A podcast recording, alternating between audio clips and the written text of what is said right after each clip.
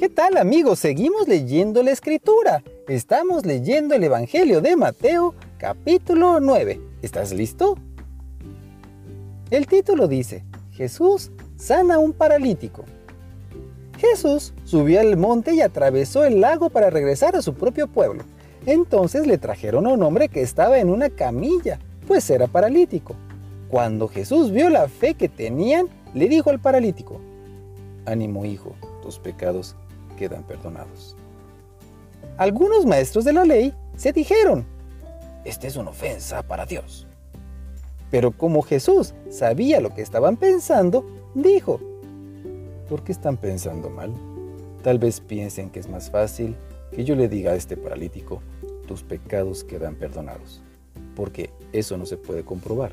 Pero si le digo, levántate, recoge tu camilla y anda, y así sucede, entonces quedará comprobado que el Hijo del Hombre tiene en la tierra el poder de perdonar pecados. Así que Jesús le dijo al paralítico, levántate, recoge tu camilla y vete a tu casa. Él se levantó y se fue a su casa. Cuando la multitud vio esto, se llenó de miedo y alababa a Dios por traer tal poder a los seres humanos. Mateo sigue a Jesús. Jesús ya se iba cuando vio a un hombre llamado Mateo sentado en el lugar donde se pagaban los impuestos. Jesús le dijo, sígueme. Entonces Mateo se levantó y lo siguió. Jesús estaba comiendo en la casa de Mateo y allí llegaron muchos cobradores de impuestos y pecadores. Todos comieron con Jesús y sus seguidores.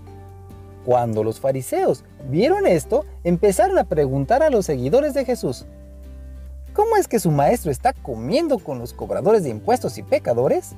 Y Jesús lo oyó y les dijo, los sanos no necesitan médico, los enfermos sí. Así que vayan y averigüen lo que significan estas palabras. Yo no quiero sacrificios, sino que ustedes tengan compasión, pues yo no he venido a invitar a los buenos a que me sigan, sino a los pecadores. Una pregunta sobre el ayuno. Entonces los seguidores de Juan el Bautista se acercaron a Jesús y le preguntaron, Nosotros y los fariseos ayunamos casi siempre, pero tus seguidores nunca lo hacen. ¿Por qué? Jesús contestó, Cuando hay una boda, los amigos del novio no están tristes mientras él está con ellos, pero llega el día en que se llevarán al novio y entonces ayunarán. Nadie arregla un vestido viejo con un retazo de tela nueva porque la tela nueva se encoge y rasga el vestido viejo. Entonces se romperá más. Ni tampoco echa vino nuevo en cueros viejos, porque así los cueros se revientan. El vino se derrama y los cueros se dañan. Más bien, se echa el vino nuevo en cueros nuevos y así ambos se conservan. La hija de Jairo y la mujer enferma. Mientras Jesús les decía esto, vino un dirigente de la sinagoga, se arrodilló ante él y le dijo, Mi hija acaba de morir, pero si tú vienes y colocas tu mano sobre ella, volverá a vivir. Jesús se levantó y junto con sus seguidores se fue con él. Entonces, una mujer que llevaba 12 años sufriendo de flujos de sangre se le acercó a Jesús por detrás y le tocó el borde de su manto. La mujer hizo esto porque pensaba, si alcanzo a tocar un pedazo de su manto, quedaré sana. Jesús se dio la vuelta, la vio y le dijo, Ánimo hija, tu fe te ha sanado. Desde entonces la mujer quedó sana. Cuando Jesús llegó a la casa del dirigente de la sinagoga, vio a los flautistas preparados para el funeral y a la multitud alborotada. Y entonces les dijo, Sálganse todos, la niña no está muerta, sino está dormida. Pero la gente empezó a burlarse de él.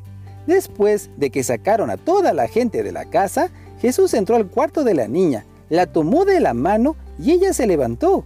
La noticia corrió rápidamente por toda la región. Jesús sana a más gente. Al salir Jesús de allí, dos ciegos lo siguieron gritándole, Hijo de David, ten compasión de nosotros. Cuando Jesús entró a la casa, los ciegos se le acercaron y les dijo, ¿Ustedes creen que puedo hacer que recobren la vista? Y ellos le respondieron, Sí, Señor, creemos. Entonces Jesús les tocó los ojos y les dijo, Que les suceda tal como ustedes creen. Los hombres recuperaron la vista y Jesús les advirtió muy seriamente. No dejen que nadie se entere de esto. Pero ellos se fueron y difundieron la fama de Jesús por toda la región. Cuando los hombres estaban saliendo, llegaron otros con un hombre que no podía hablar porque estaba atormentado por un demonio. Jesús hizo que el demonio saliera del hombre y comenzó a hablar. La gente se asombraba y decía, Nunca hemos visto algo así en Israel. Pero los fariseos decían, Él expulsa a los demonios porque el jefe de los demonios le da poder para hacerlo. Jesús tiene compasión de la gente. Jesús recorría todos los pueblos y aldeas enseñando en las sinagogas, proclamando el nuevo mensaje del reino y sanando toda clase de enfermedades y dolencias. Cuando Jesús veía a todos los que lo seguían, sentía compasión por ellos, pues estaban agobiados e indefensos, eran como ovejas que no tienen pastor.